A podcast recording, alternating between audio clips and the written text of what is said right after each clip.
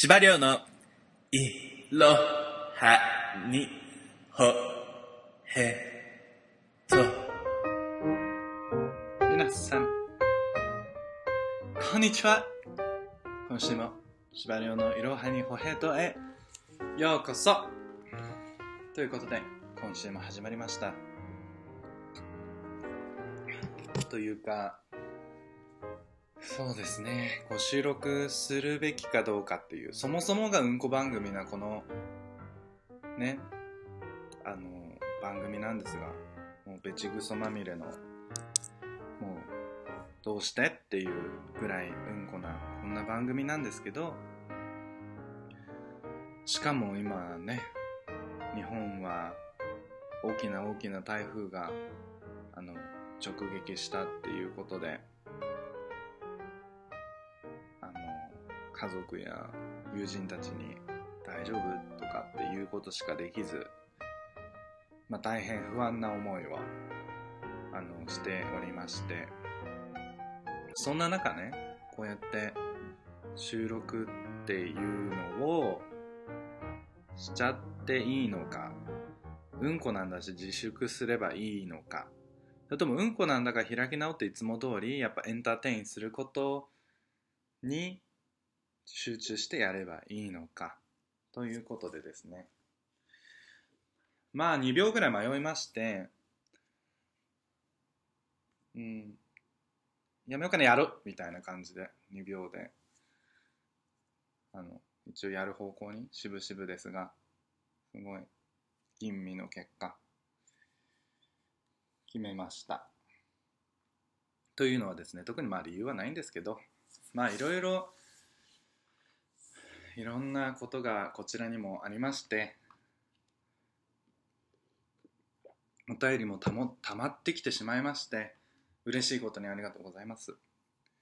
それをまあ消化と言ったらなんかね、付け焼き場のようですが違くて、やっぱりこう皆様がどんな状況であろうと、お便りを出してくださったり私の人生にもいろいろなものがことが起きたりということは、まあ、これは皆様に配信をした方が結果適切なんじゃない？ないかなみたいな。ごめんなさい。今ワークアウト終わった直後でちょっとあの 気管支が ヒーヒーです。ワークアウトついでに言いますと私が春先に挑戦したクロスフィットオープン2019その2020年シーズンが先週の木曜日にアナウンスされて金曜日から始まりました。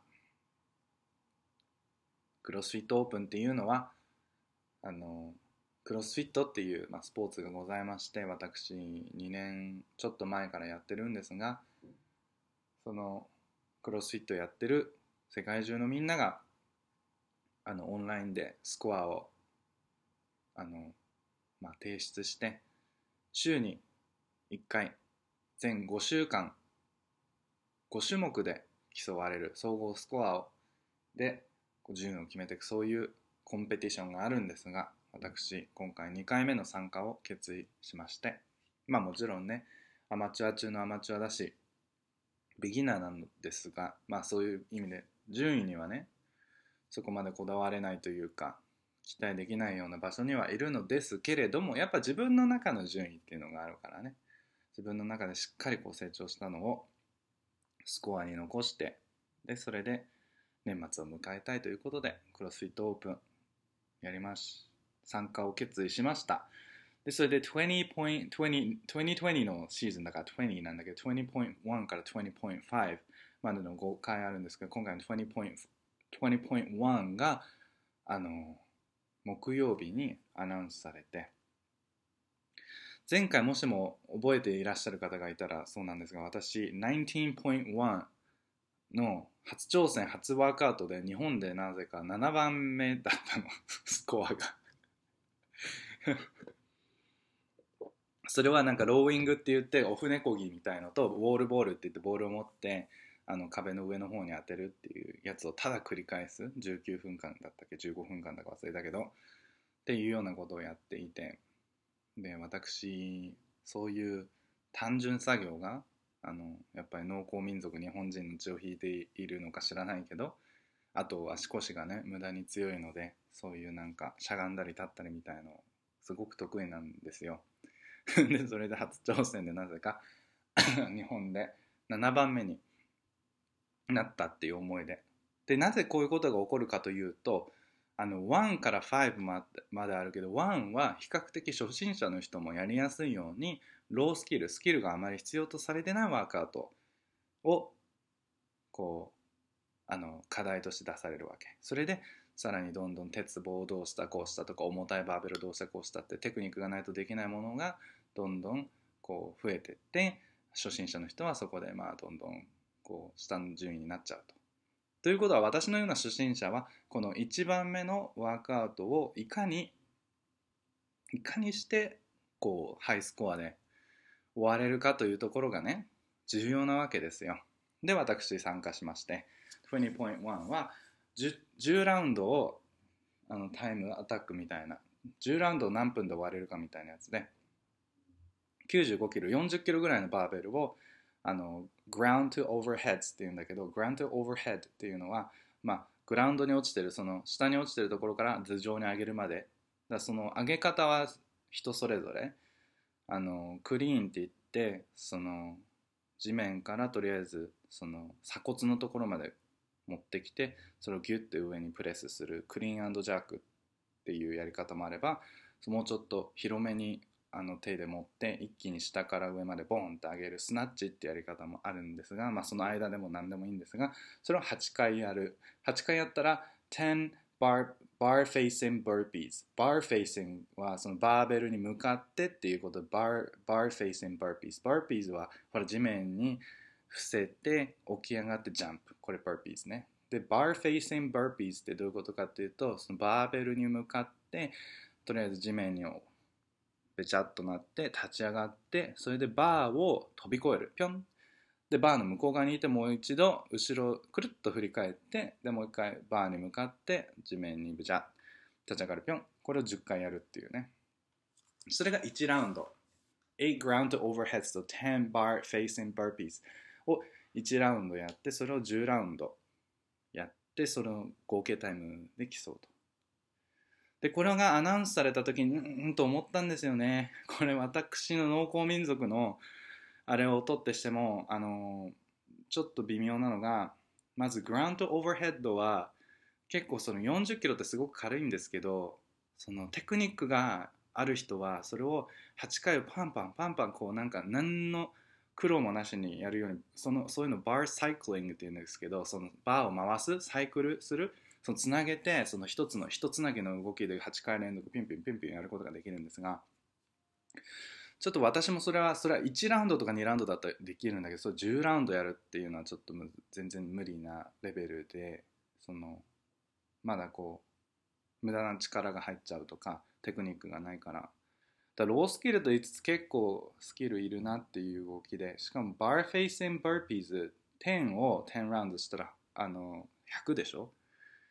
結構バービー。私得意なんだけどでもバーを飛び越えるとなるとそのいわゆる通常のバーピーはピョンって1ミリでもね浮かべばそれでいいんだけどそれはバーをピョンって越すってことはそれなりにジャンプしたりするし動くからきついんだよ。だからこれあの体重重めの私には結構きついワークアウトになっちゃったなと思ってなんか結構もう心拍数上がりまくりで死んじゃうみたいな。で、タイムキャップっていうのが、時間制限っていうのがありまして、それが15 minutes、15分で。15分以内に終わらなかったらそこまでのトータルで何何回できたか、何ラウンドの何回目までいったかっていうことなんだけど、で、私のゴールは、まあ、とりあえずこれを終わると。10ラウンド終わって、まあ、15分以内にっていうことだったんですが、金曜日に早速トライしたんです、ファーストトライ。ね、それでインスタとかにはもう私が芋虫のように転がって死んでる動画がまあ、あのスコアとかまだねあの月曜にまでにスコア提出するのでまだ私公表してないんですがでもここだけの話実はその10ラウンド10ラウンド目の最後の1バーピーのバーを飛び越えようって時にピーって15分になっちゃって1 rep が足りなかったんですよ。1 rep、repetition その1回分ってことね。惜しいじゃん。もうキャーって感じバカ私。ちょっとあとちょっと。もう本当にでも心臓は爆発する具合具合だったんだけど。でもそれでもあの1 rep 分終わったか終わんないかってもう全然違うからさ。ね15分0っていうか14分59秒で終わったか。15分になっても1レップ残っちゃってるかって全然違うからすんごい悔しいというか悔しいと同時になんかできるじゃん次はと思って。これはもう redo もう一回た試す。ことをしなければと思って今日試してきたんですがで1回目は私すごいもうがむしゃらにというかもうこれって死ねっていうようなワークアウトなの。要するにポイントは死ねって死ぬ死ぬもう死ぬからそのもう苦しいってことはもう前提でもう苦しい中でももうメンタルをある意味もう苦しいからやめたいっていうのを全部やめさそういうのを全部シャットオフしてただただ死ねっていうことよで終わらせろっていうことなのよ。もうここまで来ると。そういうタイプなの。でだから私もまあがむしゃらにと思ったんだけどでもがむしゃらにやりすぎちゃってちょっと本当に本当に動けない時間が途中で来ちゃって20秒ぐらいもうなんかははははってなってる感じ。そういうのがあったからだから今回はそれはなしにしてもうもうちょっと時間配分を気にしてって言ってやりました。でそれで今日さっきやってきたんだけどそれで今気管支がこんなになっちゃってんだけどうんなんかねその burpees のルールで burpees っていきなり地面にペシャってこうピョンってやって地面にペシャってこう伏せるのが通常だけどクロスフィット今回のルールではその足を12って言ってステップアウトって言うんだけど12ってこうやってあの歩くようにあのピョンってジャンプしなくても伏せる時にねいいんだよっていうことになったのでステップアウトステップインって言って私はその地面に手をついて12ってその足を出してそしてまた立ち上がる時も12って歩いてでピョンってやったんですよ。そうすることで心拍数が上がるのを少し抑えるっていう。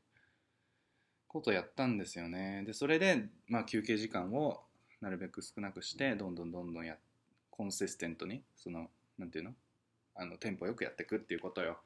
をやりました。で ground to overheads も最初にやった時は8を unbroken って言って1回も休まずに1、2、3、4、5、6、7、8でドロあのバーを下にボンと落として burpees に似てたんだけど今回は5と35回やって落としてフーフーフーで3回やって落としてバーピーっていう風にやってペース配分をしました。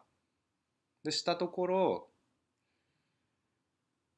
なんか最初のうちは良かったんだけど途中でなんかこう12ってやってやるとなんかももが疲れんの逆に。ぴょんより。でなんかそれで時間も思った以上にかかっちゃうから結果なんか前のスコアより悪くて なんか7ラウンド目8ラウンド目ぐらい行った時にやめちゃったのもあこれ絶対無理だからと思ってやめました。大失敗。大失敗でなんかこうヒュールリーっていうこの悲しさ。前回1レップ足りなかったからと思って気分上げていったらさ全然間に合わない。多分あのまま続けてても9ラウンド目ぐらい10ラウンド目入ってないと思うから何これっていう茶番じゃんみたいな。私弱いじゃんみたいな感じになっちゃって。何なの？何昨日食べたハンバーガーがいけないの？何なの？みたいな。なっちゃって。なんかもう混乱しちゃってさ急になんかすごい盛り上がってたのがシュンってなって明日もう一回チャンスがあるの。月曜までスコアなので明日の月曜日スコアを出すんですけどなんかどうしどうしようみたいな。なんか実は自分の1回目のスコアがすごく遠く感じてきちゃってさ。でも諦めた時は何て言うんだろう。まあはあはあはあって感じだったけども倒れ込むとかじゃなかったしなんかもしかしたら気持ちがそのペーサー配分って考えすぎてそのある一定以上に心拍数上げないってことにこう考えすぎてでも分かんないの。でもなんか途中疲れてこうフーフーってなってたしなんか分かんないの。なんかどどうどうなってたのか。まあ後でもう一回ビデオ見て研究するけど毎回毎回ビデオ撮ってるから1回目1回目の方がどう考えてもねあのこう活力に満ちてたって感じ。2回目コントロールしようとしすぎて失敗って感じだったかな。3度目の正直ってやつでやってみようかな。次あ、まあ、やるんだけど絶対明日の9時半朝の9時半ぐらいにやるんだけどさ。すっげえ嫌だった。今日すごい泣いた。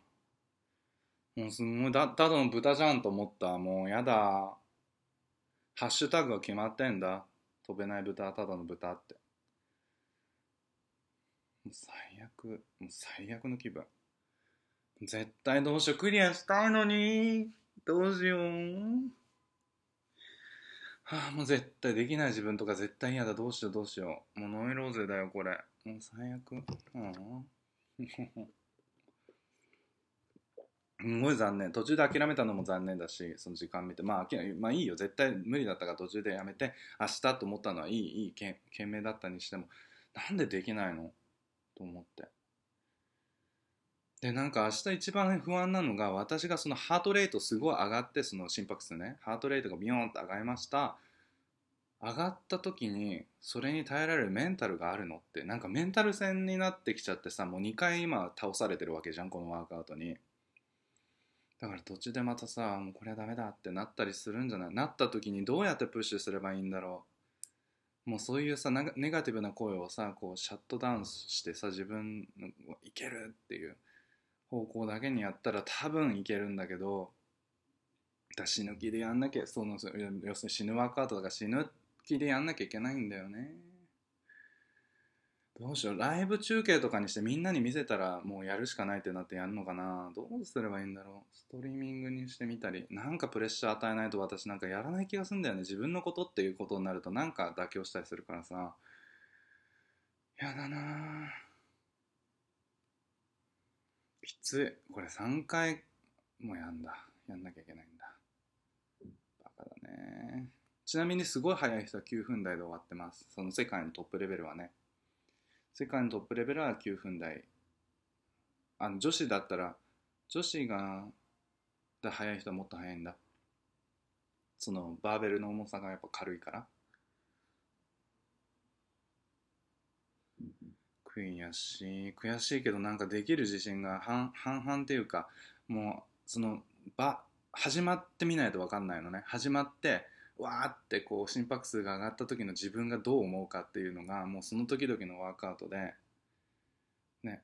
まあ1回目はさその1回目だから楽しみっていう気持ちっていうかやってみようっていう気持ちがさ強いからがむしゃらだけど2回目3回目ってなってくると次はさなんだろう慣れが出てきちゃってさちょっとプッシュできない自分がね出てきたりしたら嫌だけど絶対これゴールしたい。絶対にゴールしたいからみんなの力分けてお願いお願い台風で大変なのは知ってるんですけどちょっと分けてお願いします。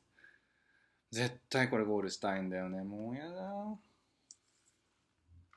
悔しい。まあいいこんなのはもっと痩せとけよかった。よいしょはい。それがクロスフィットオープンです。ちょっと幸先悪い 幸先悪いですが。昨日はリエコとアダムスファミリーを見ました。アダムスファミリーは微妙でした。微妙というかまあアダムスファミリーだな。ドゥルルルン。ドゥルルルン。ドゥルルルン。ドゥルルルン。ドゥルルルン。ってやつですよ。まあいいその娘ちゃんウェンウェンズデイっていう娘ちゃんがいるんだけどアダムスファミリーのその子がいいキャラしてたんで私はもう彼女が大好きということでそこは良かったんですけど。まあ昨日ジム行ってそのまあ一昨日金曜日にオープンのこのワークアウトしました。土曜日は普通に朝ジムで普通のワークアウトしました。でそれでアダムスファミリーを見てうんでリエコといきなりステーキ行ってステーキとハンバーグ食べてでそれでその後にわーっとあるあブルーブルーボトルでお茶してでその後わーっと歩いてでショッピングリーボックに行ってなんか40%オフだったのめちゃめちゃ買い込んででそれでその後またブーっと歩いてでそれでもう一回お茶しようって言ってにリエコが言ってたからあのパネラっていうお茶屋さんというか、まあ、ベーカリーみたいなとこに行ってでここだったらもうだらーっとできるねっつって地下のところに行って休んだ時にちょっと大事件が起きてその前にマリメッコに行ってたんですよ。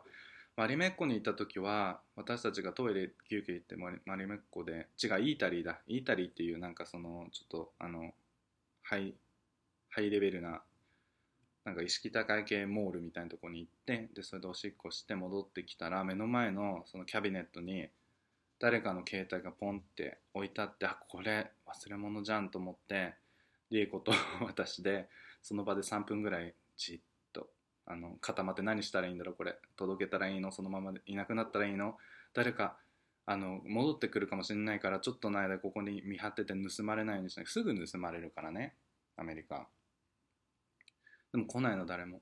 どうしようねと思って。でこれ届けようっつってで私がスッて持って店員さんの人にこれロストファンドに入れ入れといてもらえませんか？トイレ前のキャビネットにあの置いてあったんですけどって言って置いてもらったの。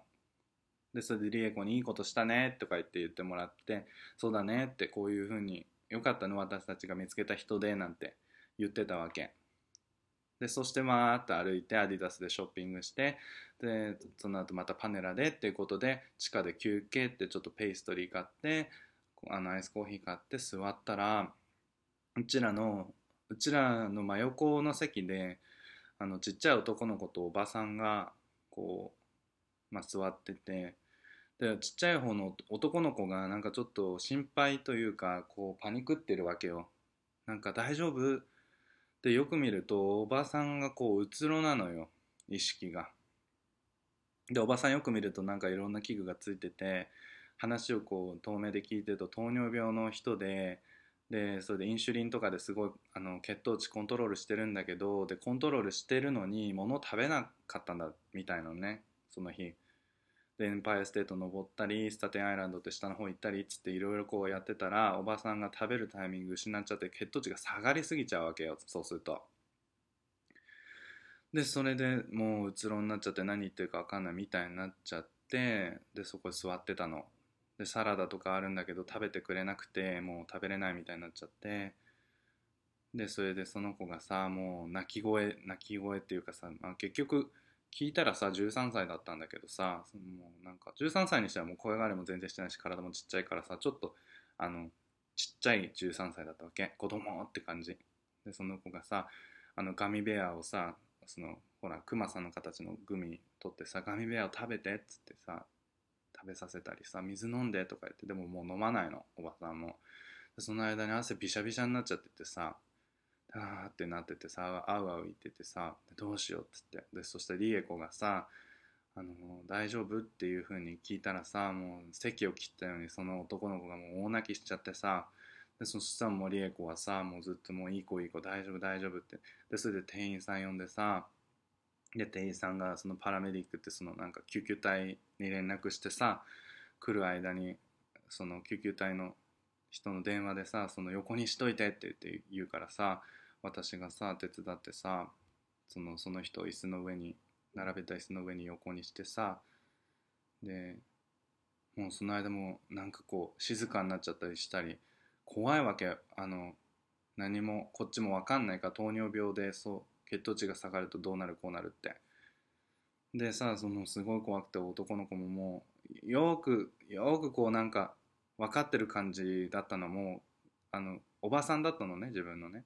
おばさんと甥っ子だった甥っ子はさおばはなんかこうこうこうこういう風になるとこうなっちゃうけどで今日はこうこうこうちゃんとめもう的確に説明できるわけ。でお母さんはお母さんフロリダって言ってフロリダからその息子がねその子を送られておばさんのところに。で1週間マンハッタンで過ごしてでそれでおばさんと一緒にフロリダおばさんがフロリダに引っ越す時だったんだって。だったからってことで多分最後さニューヨークをさ満喫しておいでっておばさんがいる間にね楽しんどいでって言われたんだと思うの。でおばさんもさ甥っ子をさ楽しませるためにいっぱい歩いていっぱいちょっと無理しちゃったんだと思うのね。でそしたら食べるあれをさ失ってさこんなになっちゃって。でそれで倒れちゃってさ。でそれで救急隊が来るまでの間もうほんとそんなもうすぐ来たよ。5分10分で。すぐ来たけどさ。でもすごい長い。長い時間に感じて。でそれで救急隊が来たらさもうあの人たちプロプロっていうか感じだからさ男2人若い男2人もうこんなのもう何十件もあってから大丈夫。もうちょっと怖いかもしんないけど大丈夫だよとか言ってあの心配しないで。はいもう今からこうシュガー入れるから入れたらすぐ戻るからねとか言って。言ってまあちょっとなんか注射針刺したりなんだりってしてそうなんかしなんなんとかが血糖値かなあれ。34だったよ。すっごい低いねとかその34がどれだけ低いのか分かんないけどねえよかったって。すぐ戻るよとか言って。でそれでシュガー入れてさ。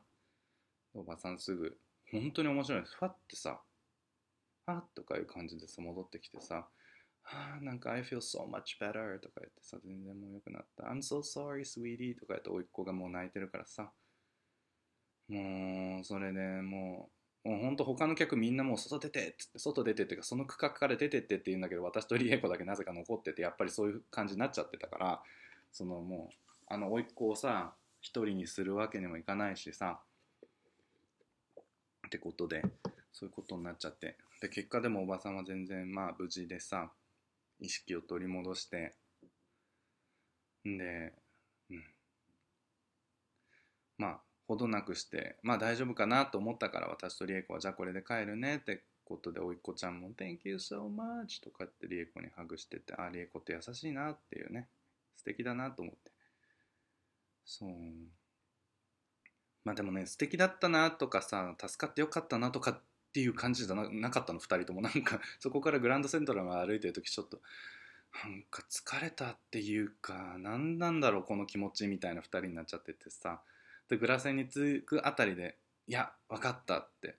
病人見てうちらもあの子と同じぐらい怖かったんだって。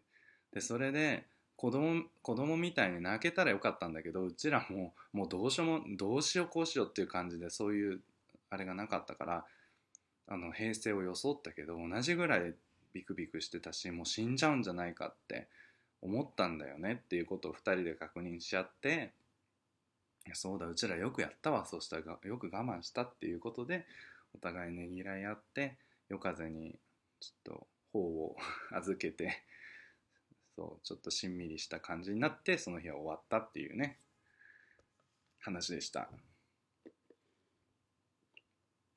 いやだから変な一日だったねって言ってその携帯電話が落ちてたっていうのもあれだけどだからこのことを思い出す時にこの出来事が全部一日の間に起こったと思い出すのって難しいだろうねって。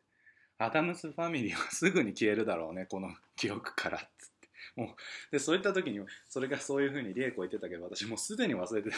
あアダムスファミリーなんて見たっけって。確かに見てたわって。いうぐらいなんか濃いというか。それからねやっぱりあの子あの甥っ子ちゃんがね本当によくできた子すぎて心配だったの。なんでこんななんか機械みたいな管通ってるおばさんを何の事情があるのか分かんないけどお母さんは。でそれでガミベア食べてなんとかっていうふうに言ってるってことはこの子はその状況分かっちゃってるわけでただね分かんない助けてワンワンって泣くならいいんだけどお願いなんかおばさんこれを食べて噛んだとかちゃんと飲み込めるとかやってるってことはケアを任されちゃってるわけじゃん13歳にしてさ。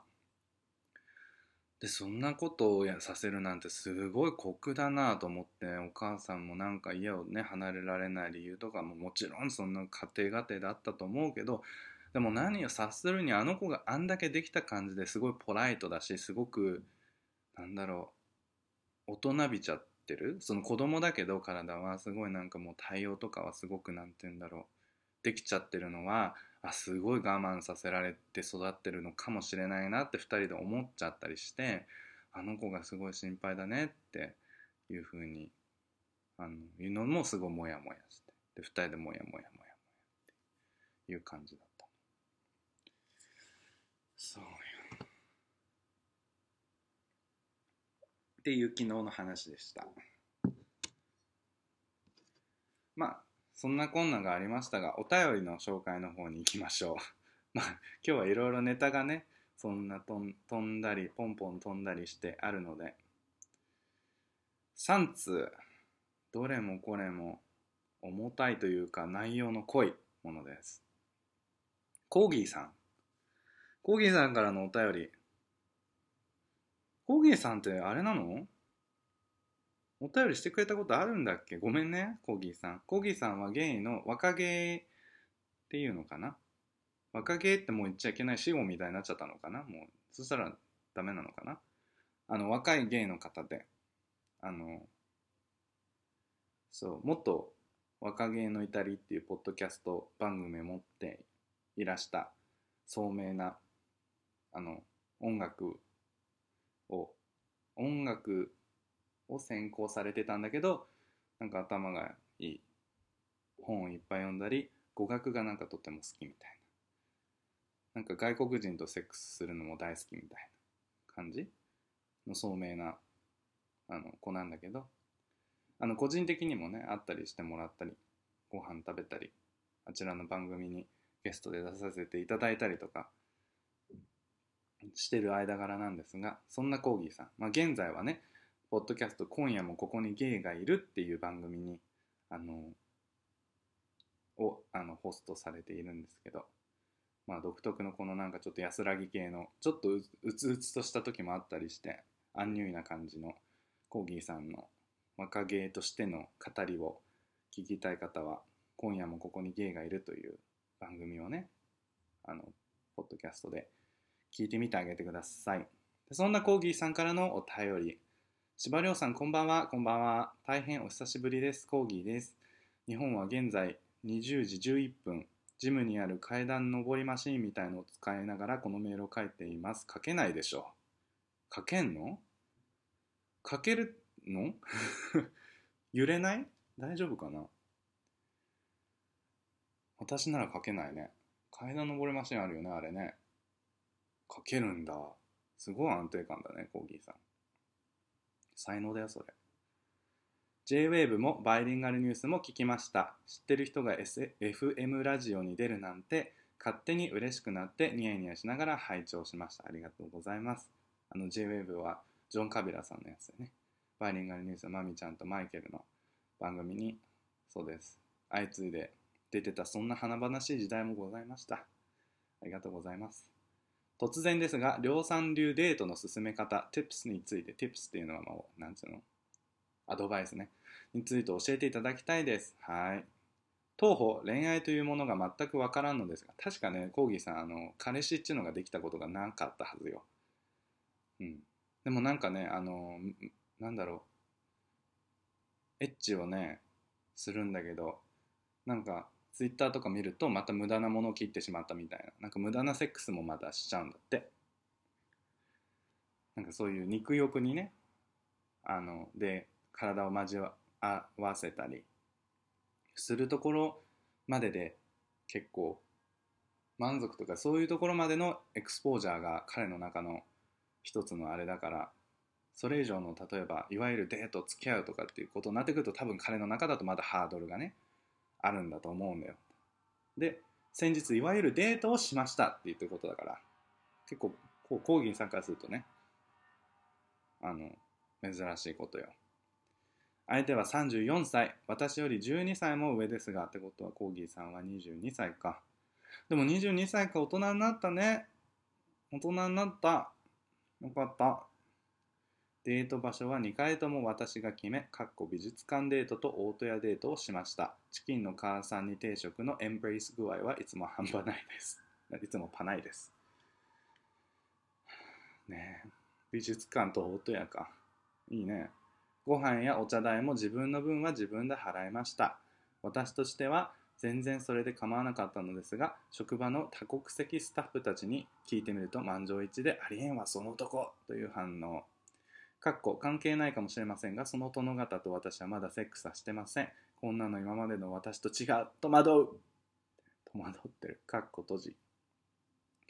もしかしたらデートの進め方にもダイバーシティがあるのかもそう思いました。両三流のデートハックエピソードを聞いてみたいです。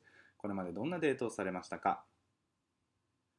これからニューヨークはどんどん寒くなると思いますが、どうぞ暖かくしてお過ごしください。私もニューヨーク行きたいな。ではまた。ありがとうございます、コーギーさん。いや、デートっていうのはさ、ほんとさ、その、相手との、相手と何が一番ワークするか、そのワークするかどうかの前にケミストリーがあるかじゃん？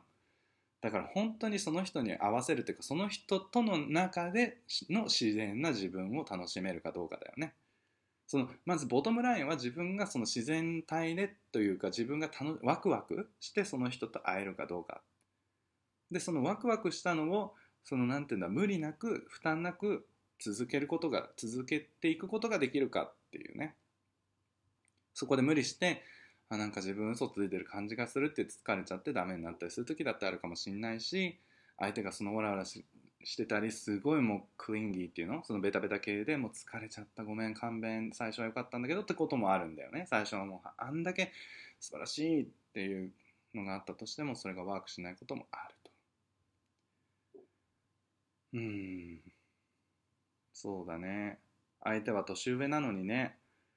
そのイニシアティブを取ってくんないんだよね。そうやってどこ行きたいってもう私はもう超ムカついちゃうんだよねこれ。ムカつくっていうかなんていうのがっかりっていうか人間って思っちゃう。あなたは人間って。脳みそがあるのそこにっつって。脳みそがあってなぜそれを使おうと思わないの？別にいいのいいのね自分のことをあの好みと思ってくれてなくてこの場限りと思ったっていいの？でもさこの1回この1回私とデートした中でそこでもでも私にインプレスインプレッションをグッグインプレッションを与えてくれたとします。そうしたら世界ってその場でああの時1回だけ雪吊りでデートした人がいたけど素敵だったよ。でもワークしなかったけどで終われるじゃん。なのにもかかわらず彼はそのもしかしたら付き合うかもしれない、まあ、どうかもしれない。答えはわからない。けれどもその1回か2回あるそのチャンスで自分のインプレッションを下げるようなことを自分からしちゃってるわけでしょ。もったいない。っ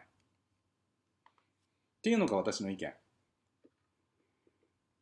私だから友達だろうとファあのファックをするだけだろうとちょっとわからないそのなんていうの complicated な距離感の人とでも自分ができる限りのその待遇はする。そのなんか自分がリスペクトしてるよあなたを人間だろうとセックスのかか用の体だろうとよくわかんないけどでもあなたをそのリスペクトしている。していないんだったら合わないしでこれが最後になったとしてもそれは一緒になんだろういい思い出として終われるようにってこと。で彼氏と別れる時だってそうデートの人が私を卒業されて誰かと付き合う時だってよかったけどそれもそう。自分が彼氏違うところどこかで作ってそっちでステディになる時もそう。やっぱりその時まではさしっかりとできるところまではしっかり自分でうん相手が自分にしてほしいん？自分がん？相手が自分にしてほしいトリートメントを自分は相手にするっていうことをするんだよね。だからこの人はさなんかえまず何人なの？この人は34歳は。日本人かな？なんか日本人なの？職場の多国籍スタッフたちに聞いてみるとってこと。でコーギーさんはこれはこの日本人の34歳のいわゆるサラリーマンそのちょっとなんかアドレナリンレベルの低いサラリーマンとそのもうちょっとオラオラ系でしっかり行動に移せる多国籍スタッフを引き合いに出してそのこの34歳を今メジャーしてるわけ、うん、なんかさもう jaded っていうの？なんかそのちょっと疲れてる感じの人っているんだよね人間って。これって何歳だろうとそうなの？10代でもそういう人いるの？えー、めんどくさいだるいみたいな。もうそんなやつバイバイって。バイバイ !See you never! っていう話。私からするとね、なぜなら私はすごいもう生きることに関するエネルギーが満ち満ちていて、あの、暑苦しい人だから。で、本当にこちらが、あの、なんだろう、向こうをちゃんとトリートしています。リスペクトと dignity をもってして。で、そういう日陰の中で生きてる、その、ああ、もうそういうの無理みたいな人は、私があのひまわりのように明るく接してるとそういう人たちはみんないなくなっちゃうの。耐えられなくて。光で悪を倒すの。だから私の中ではその tips っていうかその自分の中の date hack はもう自分自分が自分でいる。でその自分を表現する。自分が良かれと思う。自分がプラウドだと思う。自分が自分らしいと思うことをとことんやってってその路線上で自分のことをアトラクティブと思ってくれる人じゃなかったら友達にすらなれないじゃん。え、うざ、そういうゲイ、マジうざ、みたいなとか、あ、そういう意識、もう、あ、いるよ、そういうやつ、今、いっぱいあったことある。あ、そういう意識高い系のこと言うんだ、マジない、みたいな。いや、でもゲイじゃん、とかさ、言ってくる人もいるの。え、なんでゲイなのにこう？とかさ、マジシャッタファッカーって思って、違うでしょ、つって。もうだから、その私が人間としてこういうふうに achieve しようとしてこういうふうに思ってるゴールはこういうふうなものそれは一人一人さみんな違うわけよ。だからその人間としてでもさどんなさあの袖振り合った中でもさやっぱりこの一瞬のさこのコーヒーいいじゃない？美術館。いいじゃん。美術品を見てどのような experience をしてそれをどうやって共感するかっていうことよ。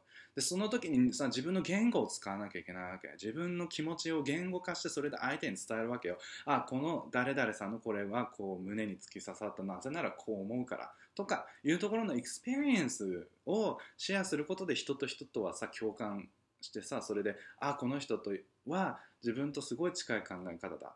あ自分と全然違う考え方で自分の今までのその固固くこう閉ざされた感性がちょっと広広がった気がする。素晴らしいもっと知りたい。とかいろんなパターンがやっぱコミュニケーションをさしなきゃいけない。その時にこの人がジェスチャーでもイニシアティブを取ってねえねえねえ OK 次の Friday どう？ここに行こうと思ってんだけどとかいう感じでちょっと先々のあのプランとかを少しでもリードすることができたらそれは年とかじゃないよ。別に確かにこの人12歳も上だからそれはリード常にできたらいいけどでもさそれはもうこういう時代だからコーギーさんもリードするよしそれはよし。別に割り勘するそれもよし。そのあの experience としてね別に半分半分ってそれは2人でそうそうするのはよし。でもその割り勘とかコーギーさん主体になる前に彼はもうちょっとそれこそ年上だからこう年上だからやっぱり最初は引っ張ってあげよう。で引っ張って2人でカンフォーブルになった時点ででもあのやっぱりフェアがそういう意味でもちゃんとフェアフェア and スクエアがいいからしっかりあの半分半分して自分もあのお仕事あるしとかさ。そういうことだったらリスペクトってなるじゃん割り勘でも。でもそこのプロセスがないわけ彼には。もう全部もう任せてダラダラもうどうせチンコも立たないよこういうやつは。けしからんな。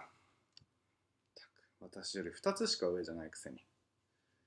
だからもうこういうローエナジーの人こういう人に限ってさもうなんか会社とかでも疲れたとか話せないとかさ、まあ、違う。でも違うの違うの違うの。こういう人を軒並み責めてはいけないのやっぱ人にはそれぞれのキャパシティとさプライオリティとかさいろいろあるわけ。でそれをうちらはうちらはというかその私みたいなハイエナジータイプの人はリスペクトしなきゃいけないわけ。これは冬彦さんとか見ててもそう。彼は確かにああいう感じで私からするともう、マジ大丈夫あなた人間として、ここ大丈夫かほら、みたいな感じになってた時もあるんだけど、でも、でも彼はさ、そういうもう脳みその作りでそういう人間なんだから、私はそれを批判したりする、あのー、ポジションにないわけ、いくら彼氏だったとしてもさ。ゆえに、だから結局そういうことができるのはやっぱ距離を取る。とか適切なあの距離感でその人はここまではギブできるけどここから先はできない。でも自分はこれが欲しいから例えば彼氏にするのはこの人じゃない。とかって取捨選択をすることしかできないじゃん。だからねそういう線引きですよ。線引きのタイミングっていうのは自分で見極めるっていうのが本当どうしたらいいんですかって話になってくる。ちょっと待ってもう一回。お便りも。ありえんわその男っていう反応。っていうのはある意味正しい。なぜなら、ありえんって言って線引いてこいつとも合わないってことにしちゃっても全然これはジャスティスだと思うの。ジャスティスという意味で言ったらね。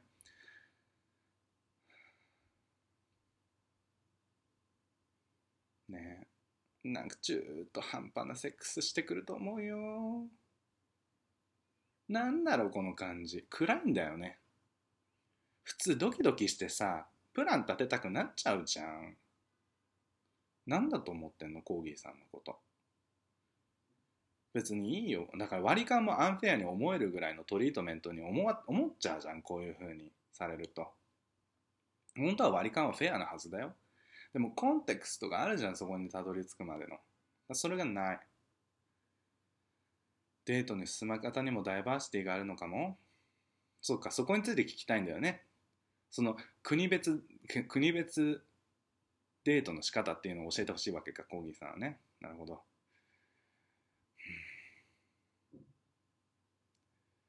まあ、韓国人とやるのであれば、一緒にゲイであることの罪をあの温めながら、姫事のようにエッチをする。中東系にもそれは通ずる。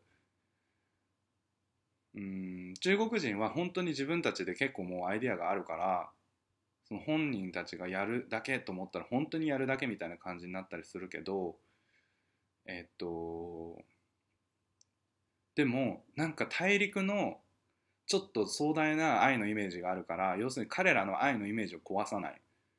その大きく愛してるっていう。もう第一語とあなたが好きですみたいな感じを出すと結構ウケる。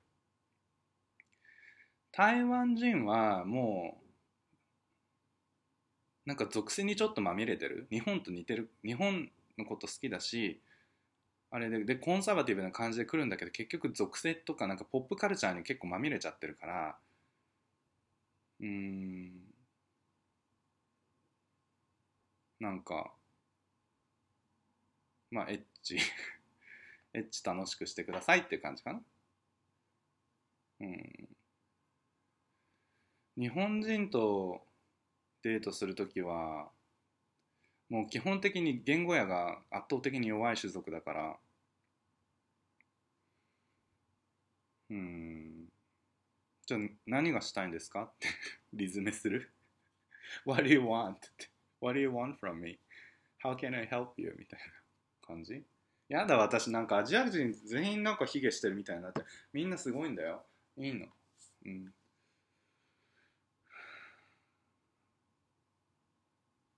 違う。これみんなだからどのカルチャーでもカルチャーに悪くインフルエンスを受けちゃった人とよくインフルエンスを受けてる人がいるのよ。で悪いバージョン今言ってるだけ。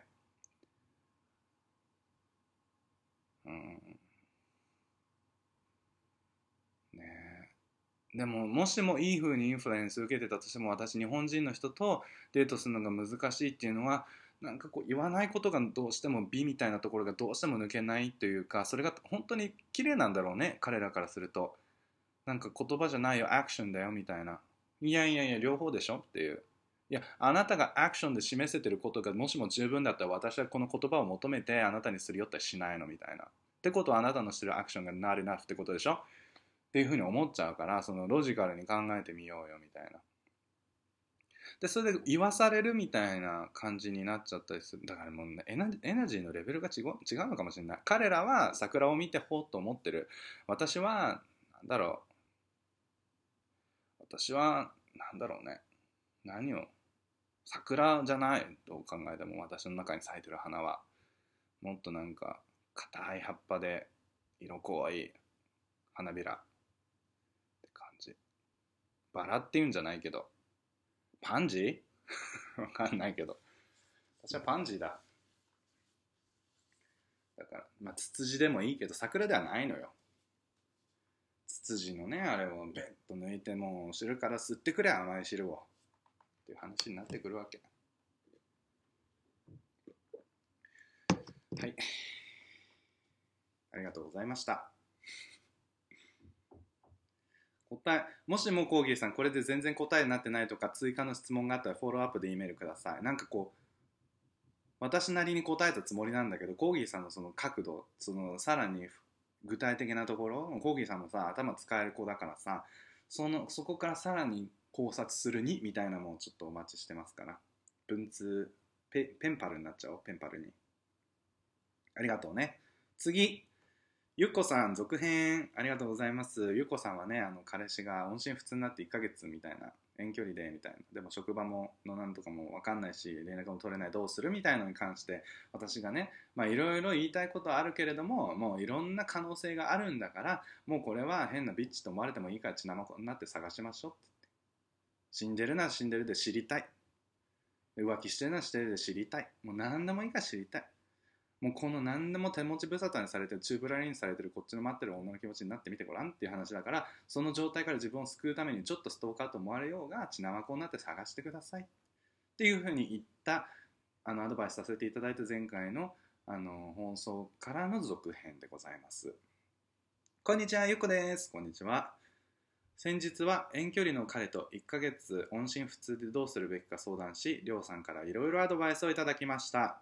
アドバイスと言えるものだかどうだか分かりませんがそれまでは返事返事を待つべきか切ってしまおうかの2択で悩んでいましたがねこれも苦しいね。血生子で探し出すというプラスのプラスの動きを示しておかげ示してもらえたおかげで少し前向きになりました。よかった。一人家で一人でほろっと涙を流すことが ほとんどなくなりますこういうことよ。書かなくたってこういうことになってんだって。本当に。それはなるなるよ。なんで？ってなっちゃうじゃん。本当 unhealthy 本当に感謝してます。ありがとうございました。どういたしまして。そしてりょうさんがお便りを読んでくれたあの日から品箱で探しましたよ。よくやった。お兄ちゃんの奥さんの職場の人の友達の奥さんが彼の勤める会社の人だということが判明。お兄ちゃんの奥さんのだから sister-in-law の職場の人の coworker のフレンドのワイフがこのボーイフレンドの coworker まあまあまあまあまあ遠いけどだから要するにあれでしょその意図がつながったってことだよね。すぐに事情を説明して安否の確認をしてもらえるよう頼みました。それと同時に彼の LINE だけじゃなくスカイプメールなど連絡できるところすべてにメールをして1ヶ月の中の数秒でも私への返信に使うことができるなら思っていることを正直に伝えてほしい。忙しいからそっとしてほしいとかもう関係を終わらせたいとか言葉にしないと伝わらないと思うからちゃんと最後までコミュニケーションをとってほしい。と思っていることを赤裸々に書き綴りました。Good job. そうこうして1週間が経ちななんと彼から LINE が返ってきたんです。OK 生きてる。もう一生来ないかもと思っていたのでビビりまくり。そうだよね。怖いよね。もうツキンって赤いに弾けるプシャーってプシューってもうトマトトマト缶プシャーっていう感じだよね心の中は。はいはいはい震える手でね。あまあその震える手とか書いてないけどね 勝手に。でそこには困らせ困らせてしまってごめんね。ただ本当に仕事忙しくてしばらくは連絡できないかも。申し訳ないです。と書いてありました。とりあえず生きていたので生きて生きてきてくれたのはほっとしたし連絡を返してきたということで一応続ける気あるのかなと思いました。ただ私の中ではこの1ヶ月いろいろ考えたこともありまだモヤモヤしている部分はあるので今後関係性をどうしていくべきか落ち着いた時にしっかりと彼と話し合おうと思っています。残念ながら私は今住んでいる地域をすぐに離れることはできないので彼のいる東京に住めるのは1年半後です。長いよ長いね。彼とうまくいっても別れることになっても東京に行こうと思って就職先のことを考えているのでとりあえず彼のことばかり気に気を取られるのをやめて自分の人生をハッピーにするために今できることや新しい東京での生活を楽しく過ごすことに考えをシフトしていこうと思います。それにしても人間関係って本当難しいですね。猫になりたい。あれ？猫になりたい。スピッツ？スピッツでそんな曲あったよね。ちょっと待って。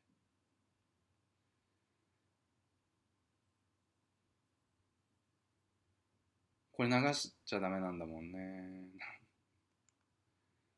ちょっとあのこそっと聞いとくから聞かないでみんな。私好きだよねこれ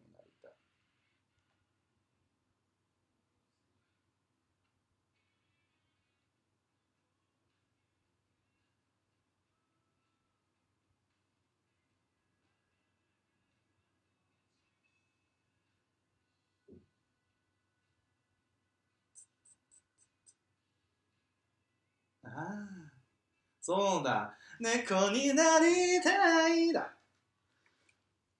懐かしい。びっくりしちゃった。後で絶対聞く。ありがとう。やん。猫。じゃあ、それに関しても人間関係でって本当に難しいですね。猫になりたい。っていうことですね。っていう感じで書いてくれたのに私がそのまま読んじゃった。りょうさんは恋愛や仕事などで人間関係がうまくいかないときはどうやって解決してストレスを発散させていますか？筋トレとおしゃべり以外でやってることがあれば教えてください。いや、セックスですよ。まあいや、後でちゃんと言う。あと、私はりょうさんに負けますが、それは同じこと言ってる。ウケる。友達になれるね、これ。りょうさんには負けますが、性欲が結構強い方で何か何ヶ月もセックスしていないと結構ストレス溜まっちゃいます。世の中の遠距離カップル、本一体どうやって満たしているんだろう？本当不思議。セックスのストレスはセックスでしか解消できないんですかね？なんかそういうものも含めてぜひりょうさんのお話もお聞かせ聞かせてください。長くなってすみません。次お便りするときはもっとハッピーなネタ持ってきますね。本当に今回ありがとうございました。これからもりょうさんのことずっと応援し続けますね。ゆっこ。ありがとうございます。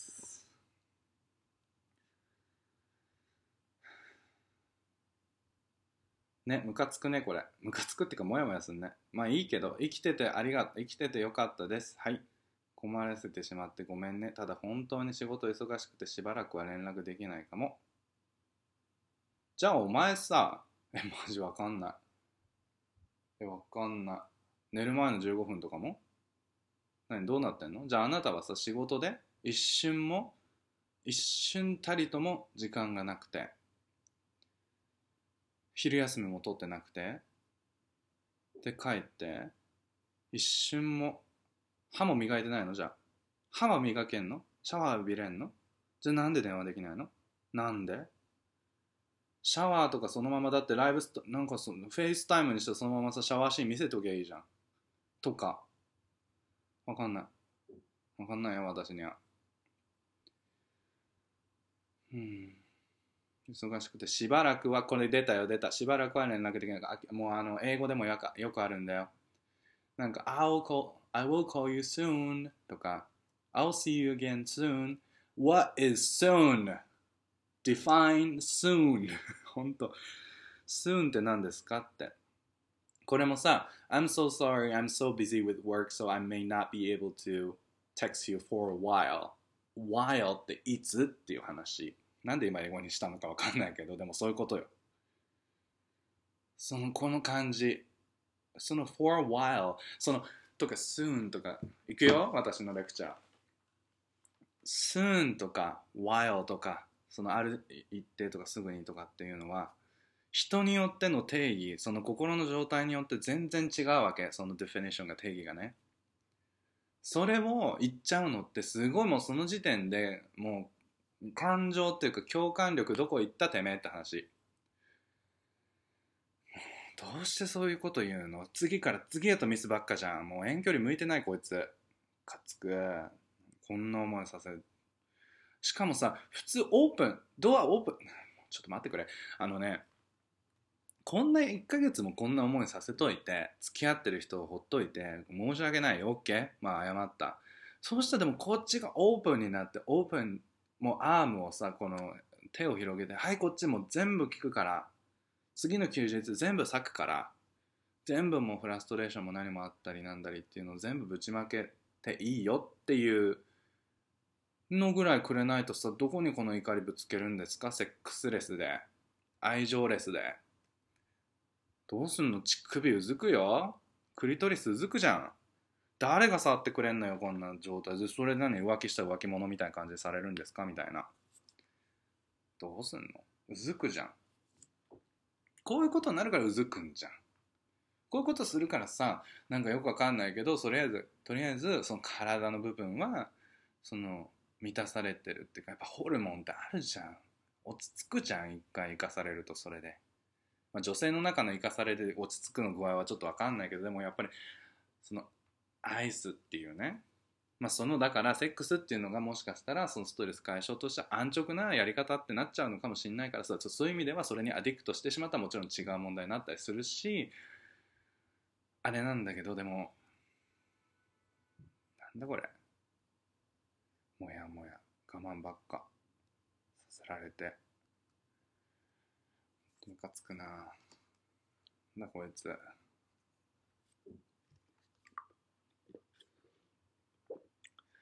ただ本当に仕事忙しくてしばらしばらくは連絡できないかも。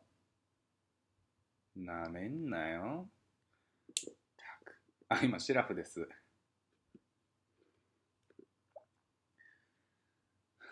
そうですか。とりあえず生きてくれたこ生きていてくれたのはほっとしたし連絡を返してきたということで一応続け続ける気はあるのかなと思う。ほらこうやってハードル下がっちゃうじゃん女性って。こんなクソみたいな返事来たのにハードル下げちゃってんじゃん。生きててくれたからとりあえず OK にしとこうって。なんでこんな我慢させらんなきゃいけないの？遠距離になっちゃってごめんねぐらいの感じじゃないのわかんないわかんないよでも本当にじゃあもうこの人の職場に行って私1週間ぐらい働いて1ヶ月か働いてみたい。どんな感じなんだろう。本当にこうなっちゃうのかな人間って。だわかんないんだよね。私もほらすごいさもう大学出てからすぐアメリカに出てるからこういう発言が全部上からっていうかなんかちょっとそのよそからその発言してる全然的外れなことかもしれない。本当にさ日本のその上下関係とかその work environment とかって本当に息つく間もなく一瞬もさもう人間とその会社終わった人間となんか全然はもう人間嫌いみたいな感じに 猫になりたいってなっちゃうのかもしれない。だからねそういう風になってた場合はあのーそれは私は分かってないからそれ反省しなきゃいけないからほんとちょっと一日社長さんじゃないけど1ヶ月日本のサラリーマンみたいな感じでやってみたい。どうやらその違うところのあのこのお便りには書いてなかったんだけどフォローアップでゆっこさんがあのくれたお便りがあってそれは読まないんですけど彼と私っていうのはちょっとアカデミックのバックグラウンドがちょっと似てるところがあってっていうことは同じレベルなわけじゃん。ってことは私がちょうど働いてね働けるようなレベルのところで働いてるっていうことだから。ってことはねそこで働いてみたらいいいいんじゃない？私が。本当にそういうもう YouTuber とかになったとしたら絶対そういう風にしてどんどん日本の中にもう暗殺されるまでグイグイ突っ込んでこう。たく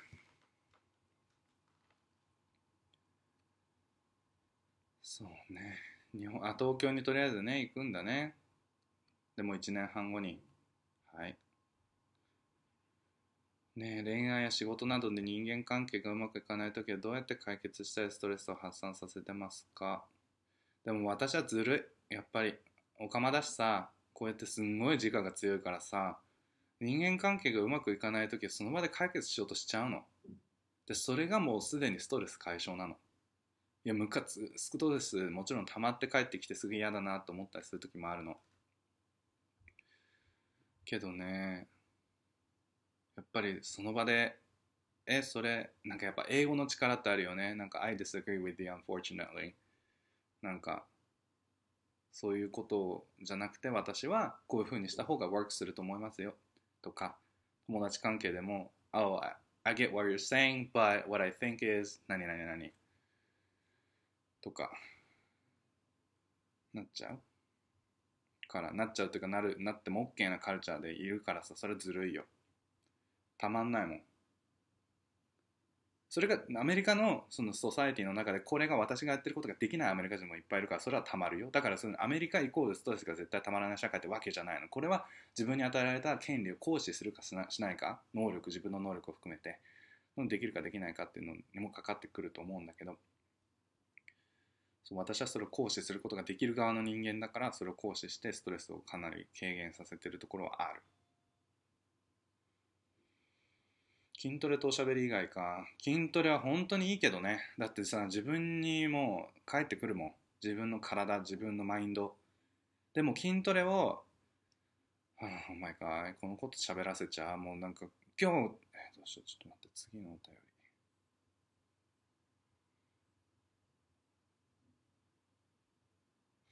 どうしよう。次のお便りも紹介したいけどここでこの話したら長いよ。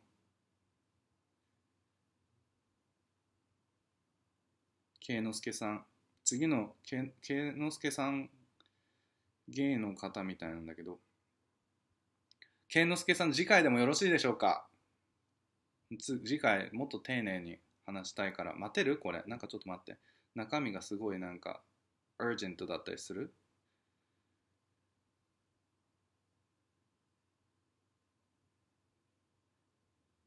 ああなるほどね。ちょっと urgent かもしんない。やっぱりや今日やる。しょうがない。長くなってもいい。みんな長くなるよ今日は。覚悟は決まった。筋トレの話。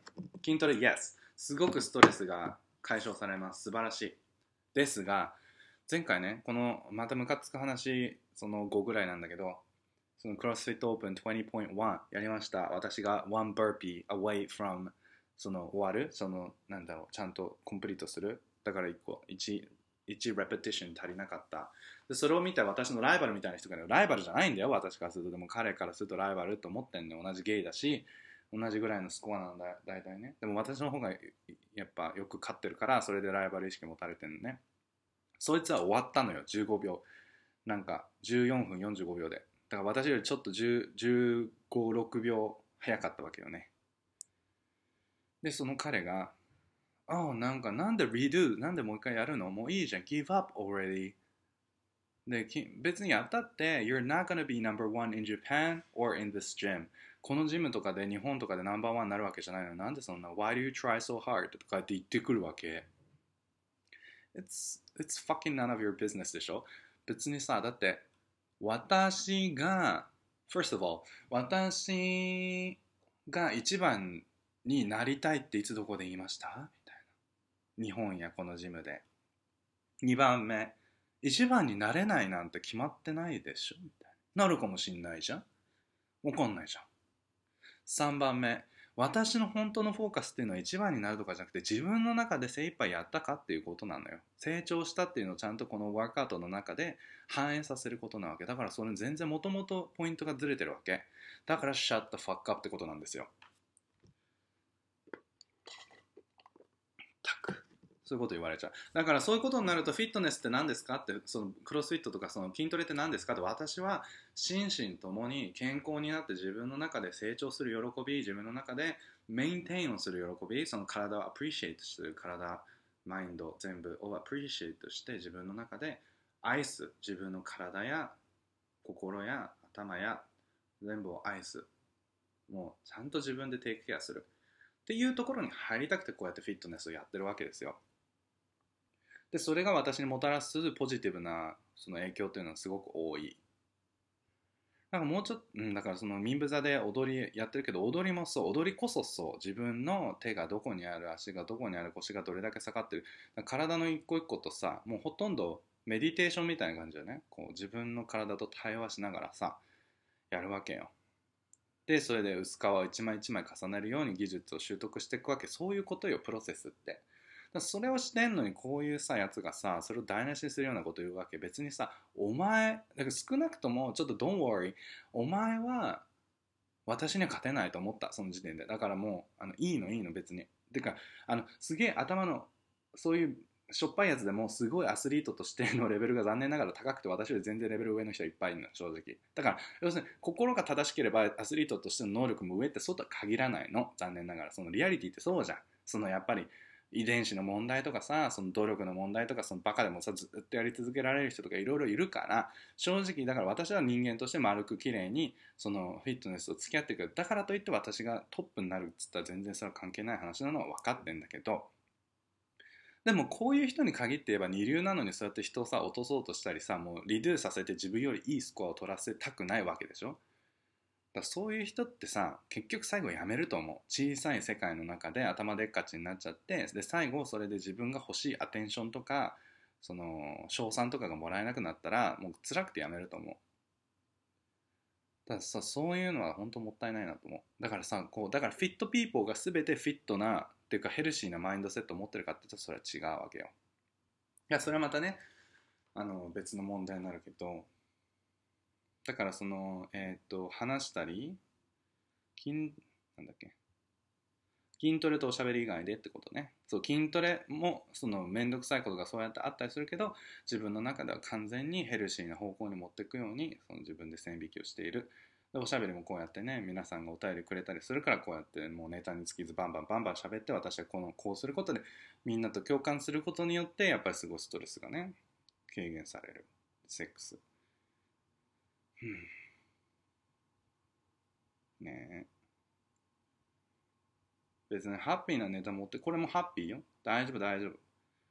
全部ハッピー。だってさ、血なまこで探したじゃん。すごいじゃん。本当はそんなこと考えてもいなかったのに。すごいよ。よくやったよね。ここまでやらせてこの返事ですかってここまで1ヶ月試させといてここまで血生子に探させといてこれですかっていうのが本当に嫌なの。わかんないわかんないわかんないわかんない。私もそう言い切っちゃいけないけどね。でもいやもうちょっとやり方あったっしょって思う。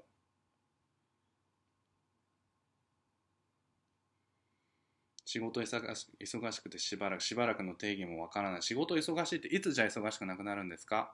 忙しいって何ですか？あなたどこでキャパオーバーになるんですか？ちょっとでもちょっと忙しくなくなってもまだ忙しいって言い続けるんじゃないですか？とかさ。あやだやだ。もう全部人によって定義が違うこと。もうだからそういうオープンエンディッドなねそのなんか要するに定義づけられてない。丸投げみたいなその説明とかってもうこれ大学とかで習わなかったんですか？あなた。いい degree 持ってんのに。コミュニケーションのスクール行った方がいいよ。OK まあいいや。うん。ゆっこさんありがとうございました。次。最後のお便り。柴亮さん。こんにちは。初初投稿です。バイリンガルニュースからファンになって購読拝聴を始めまして始めました。購読拝聴を始めました。なんか素敵ね。日本語。考え方とか伝え方とか共感したり笑わせてもらいながらポッドキャストを遡ってます。遡ってますよねこれね。蘇ってますじゃないもんね。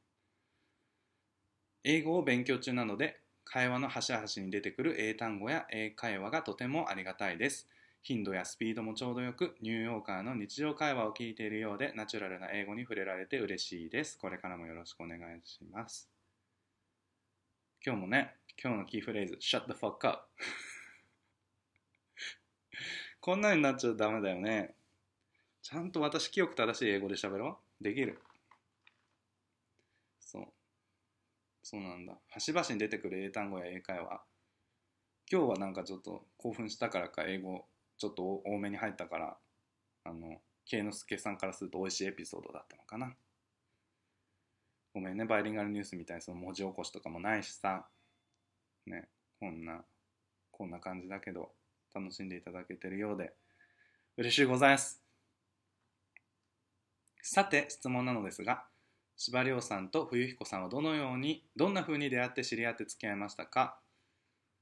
出会い系で知り合ってすぐにやっちゃって冬彦さんが私に惚れて私も冬彦さんの顎とかエラ張ってんの嫌だ嫌だなって言ってたけど向こうがすごく好きって感じで来てたからなんかあこの感じいいなって思ってでも私は当時他にデートしてる人が数名いてでも冬彦さんがそろそろ付き合いたいっていう感じの雰囲気を出してきてで私もそのことちゃんと口に出してね付き合う方向で進んでんだよねって言ったらそうって言うからあじゃあちょっと準備するからってことで1月の半ばにちょっと待ってって言ってだからえっとでバ,、えっと、バレンタインぐらいの時までにちゃんと身辺整理するからその時までにしっかり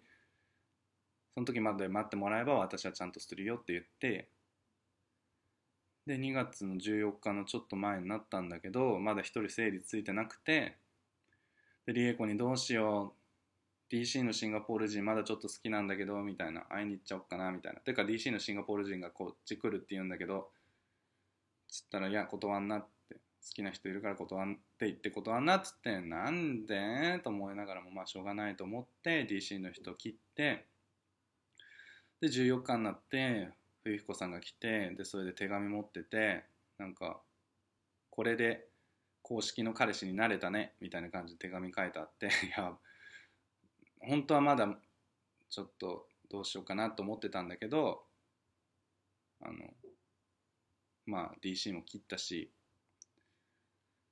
と思ってうんじゃあ付き合ってくださいって言って付き合ったんだよね。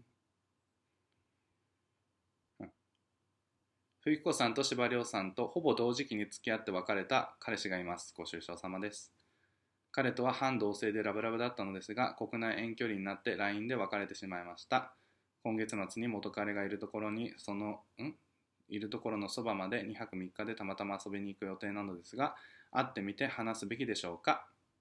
私は人としても男性としても大切な存在なので会いたいのですが、別れた手前も会いたいとか連絡しない方がいいのかもといいのかとも悩んでいます。司馬遼さんならどうしますか？絶対に行く、絶対ファックする。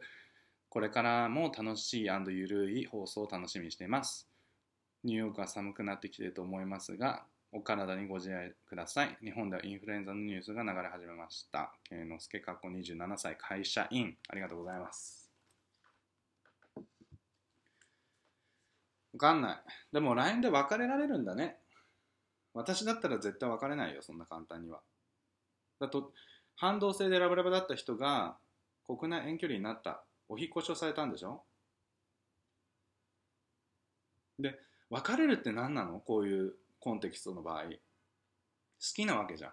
ただただ要するにすごくインコンビニエントなわけでしょ？不便？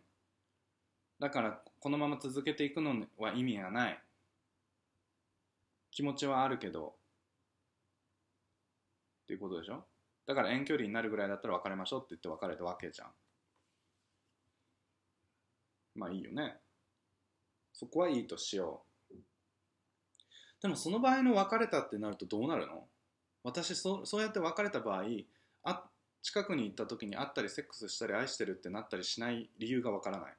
向こうとかこっちに新しい人ができてるんだったらまた微妙だけどお互いになんかまた会ったらお互いにシンシングルだとしたら素晴らしい再会なんじゃないの？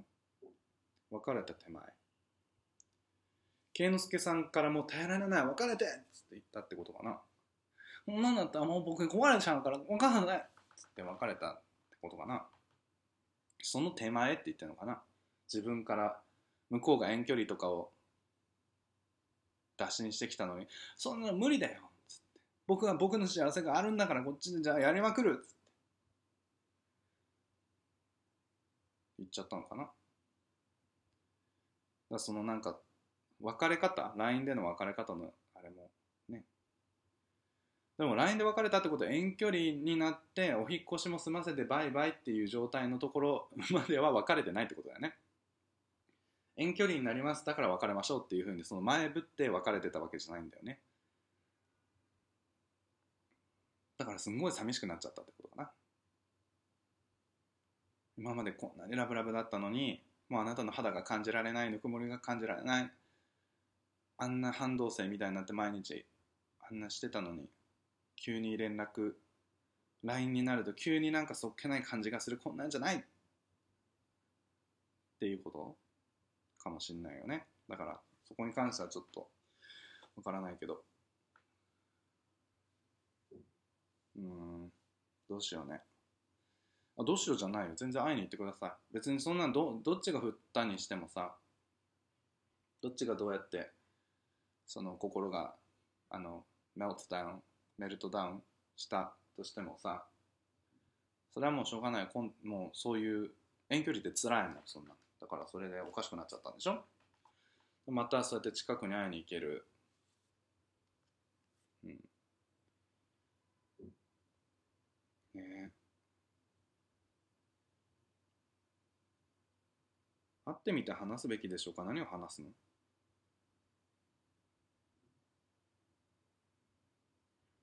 まあでも私と冬彦さんもさ要するに別れたけど私としては彼の将来とかやっぱりちょっと心配だしその人間としてこんだけ不器用でさこんだけ自己表現ができない子だって思わなかったからあそれはあなたはちょっともうライフロングっていうかそのなんていうの障害 障害活動じゃないけどさとしてあなたは自分の心に正直でに言ってそれを相手にコミュニケートして伝えるってことをやっぱり学び続けないといけないよとは言ってる。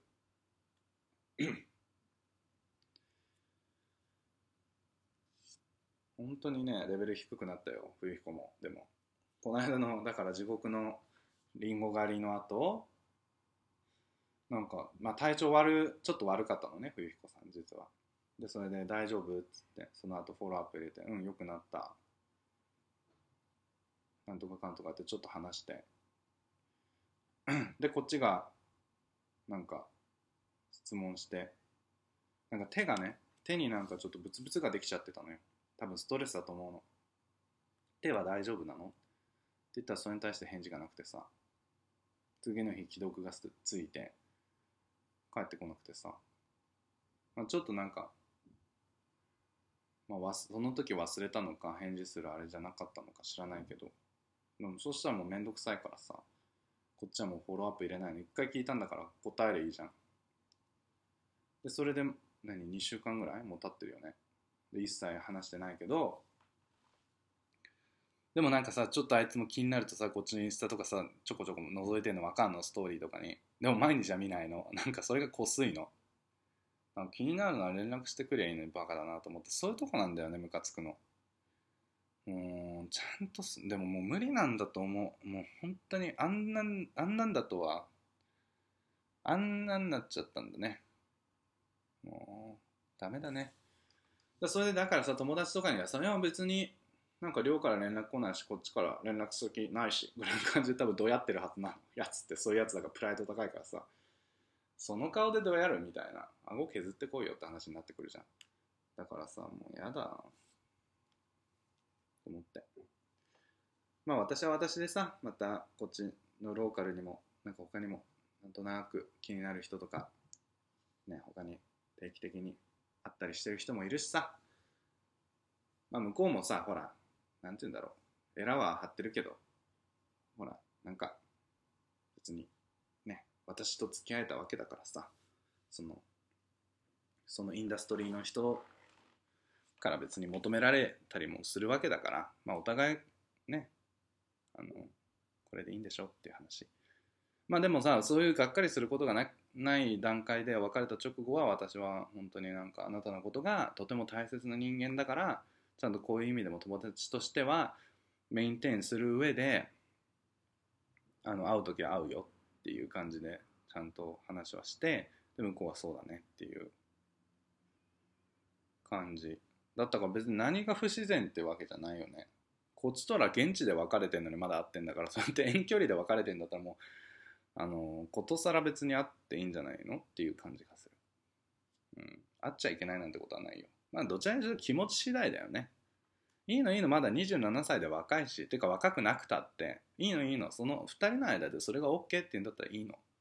別に傷つけ合って別れたわけでもさ、ほら、暴力振るう人からやっと逃げたのにまた会いに行くとか、それはまた全然違う話になってくるけど、そんなんじゃないんだから、もうあの自分の心を信じて、ね。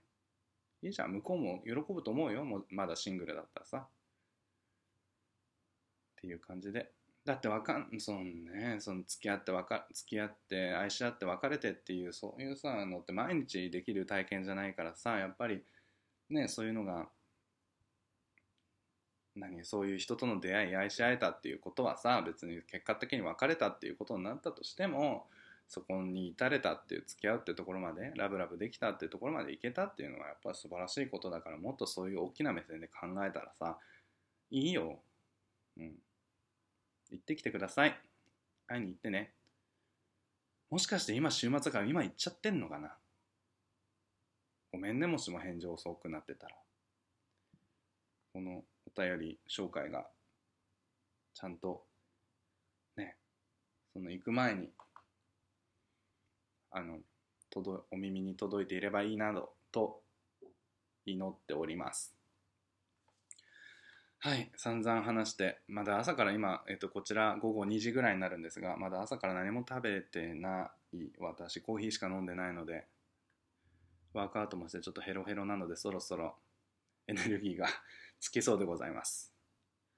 ということで、今日はこんな感じでお便り3つと、それから長かったリエコと病人手当したりなんだりっていうのとか、クロスフィットの奮闘記とか愚痴とか久しぶりにマシンガントークしてしまいましたが楽しんでいただけたでしょうか？